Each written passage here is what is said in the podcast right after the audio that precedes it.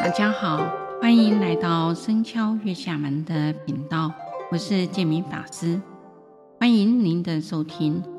希望借由佛典故事，能启发我们的正能量，带给大家身心安顿。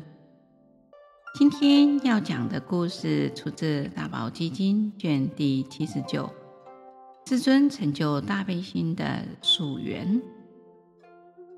在过去有一天，木莲尊者请示佛陀，过去生中行菩萨道时，成就大悲心的宿缘。佛陀告诉了木莲尊者说：“我会在生死暗夜中迷失正道，多行邪路的众生，开示世间的真理，令他们呢奉行啊佛法正道。”木莲。因为这样的因缘，当知如来对所有众生都是深切爱护、平等对待，犹如自己的亲生子女一般。木莲啊，过去有一群商人啊，在黑暗当中行走，因为看不清路途而走到岔路上，不知道该往何处去，于是呢，开始彷徨的呼喊：“我们迷路了，没有人来解救，我们不知道该依靠谁呀？”天人、龙王、夜叉神、人或非人，谁能够指示引导我们正确的道路呢？谁能够怜悯我们，帮助我们在这漆黑狭窄的岔路中？为我们带来光明呢？当时在森林中，有位外道的仙人住在草庵当中，在暗夜中听到商人们哀救呼唤的声音，心想：这群商人深夜在这么空旷的森林当中迷路，如果我不去救他们，他们可能会被虎狼、狮子、大象、野牛。等等的恶兽伤害而丧失了性命。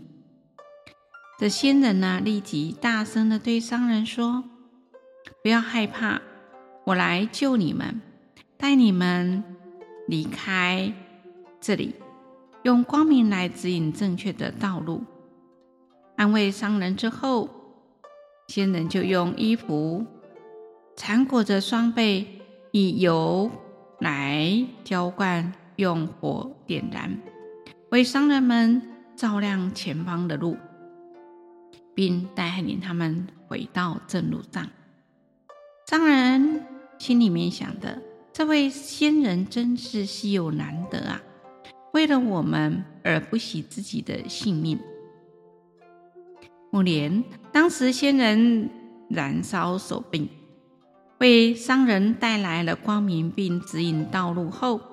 对众生的悲心更为呢增盛，呃，就是这么想着：未来当我证得阿耨多罗三藐三菩提的时候，要以佛法的光明为邪道的众生开示正道。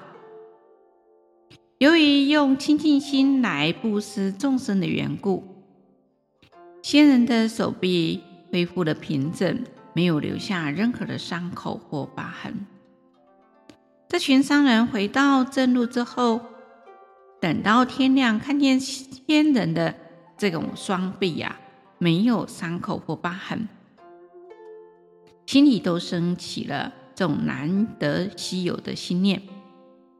这位仙人有大神力哦，能于整夜燃烧两臂了，为我们照明，并带领的走上正路。但他的手背却不因火烧而毁伤，必定是一个有大修行的人啊！未来一定能够成就广大的愿行。商人们对仙人说：“你真是太令人赞叹了，能够做到这样第一难行的苦行。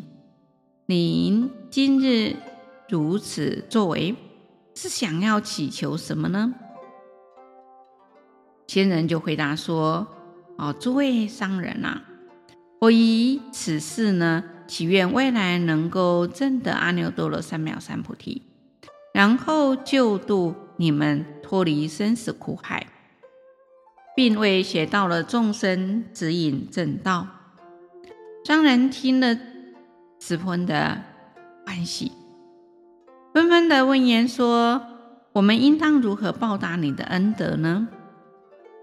仙人就说：“你们应当专心一意修行善法，慎勿放逸。”商人们回答说：“我们一定会恭敬遵从您的教诲。”商人们恭敬欢喜，向仙人道别后就离开了。暮年为商人们燃毕造世道路的外道仙人。不是别人，正是我的过去生。当时的商人们，就是今日随我出家的一千两百五十位比丘。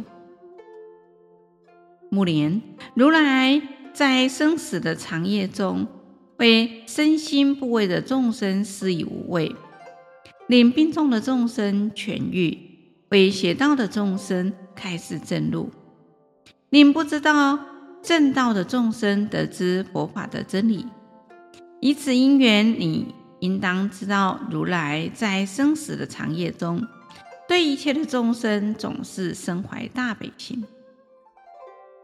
佛陀在过去生中为救助众生不惜生命，而发起了大悲愿心，示度众生处离生死的暗夜。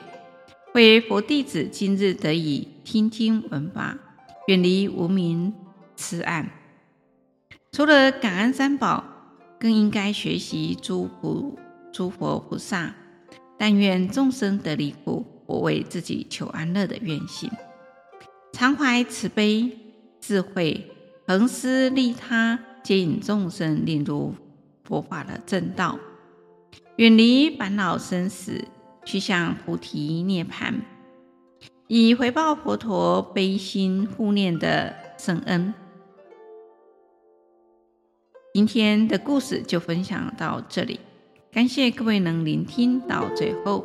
蝴蝶每周二上架新节目，欢迎各位对自己有想法或意见可以留言及评分。您的鼓励与支持是我做节目的动力。祝福大家平安喜乐，感谢您的收听。下星期见，拜拜。